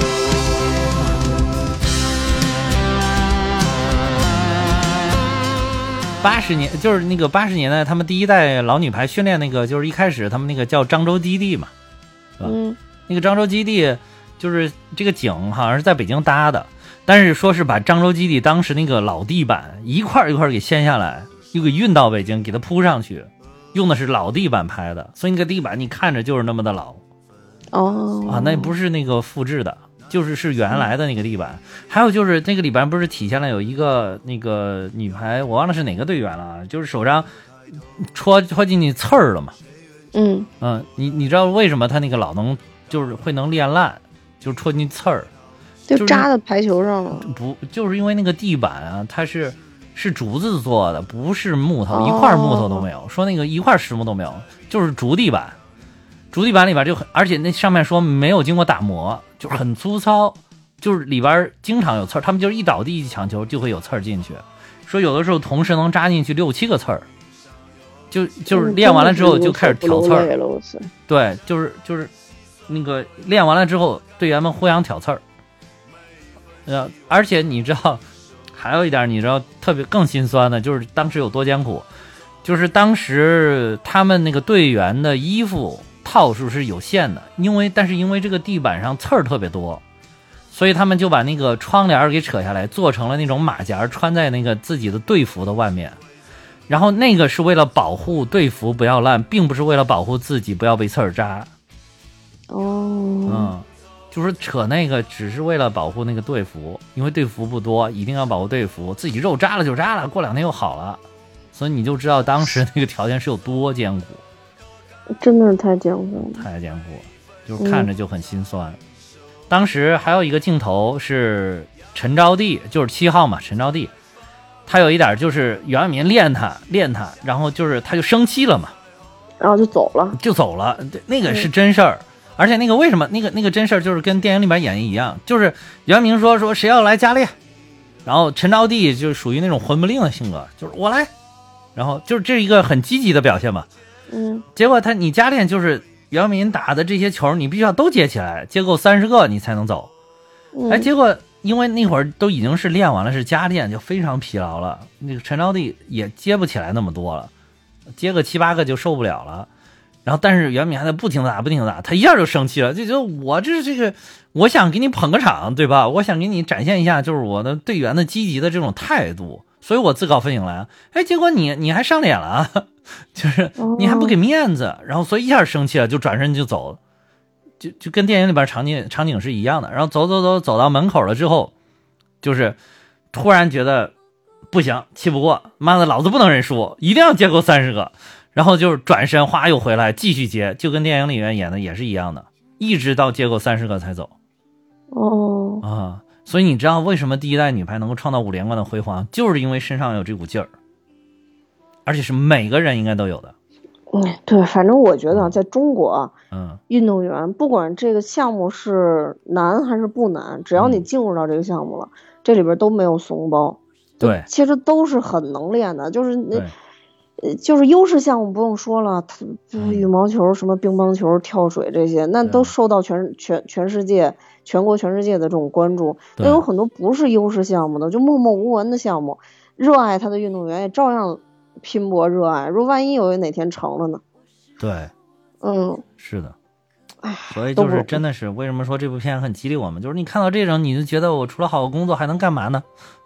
还是这个想法。嗯，嗯，对你就是你就早就应该好好工作了，我是我就我适度，对对对对对对，你是超过了，超过也不行，过犹不及。嗯，过犹不及。 嗯，嗯，好好录节目，以后好好录节目。哎，这节目中不要跑神儿。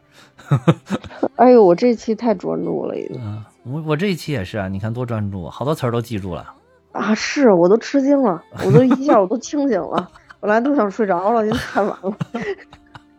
一说我都清 醒了，对， 惊住了。嗯，所以我爱过，在角落天空海过，不害怕折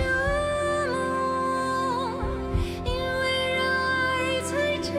得。风雨过后的洒脱。如初一这的你我，穿越过生命之河。